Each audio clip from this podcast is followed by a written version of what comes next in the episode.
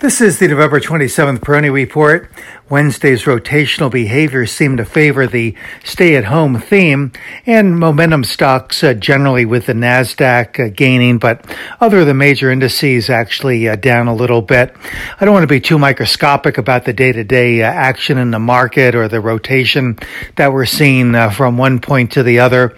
Uh, we are seeing plenty of uh, rotation here, but I do want to, again, just mention that this rotational behavior, at least so far, seems to be constructive. It is addressing the price and sentiment excesses that we have seen in the momentum leaders, uh, and especially the uh, stay at home theme.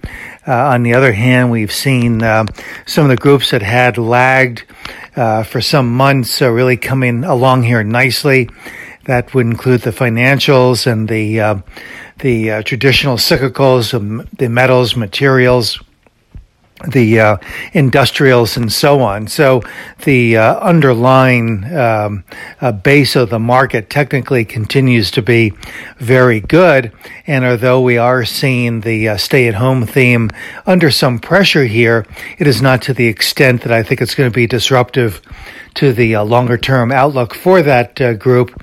In fact, uh, the weakness that we're seeing now could actually create uh, some opportunities. At least so far, it seems to be bolstering the long term trend uh, for that category. So I can't say that with the most recent activity here post election that there are any stunning basic shifts in terms of leadership. Uh, perhaps there's been a little bit of an acceleration of rotation, but again, that has been more constructive than than anything. So.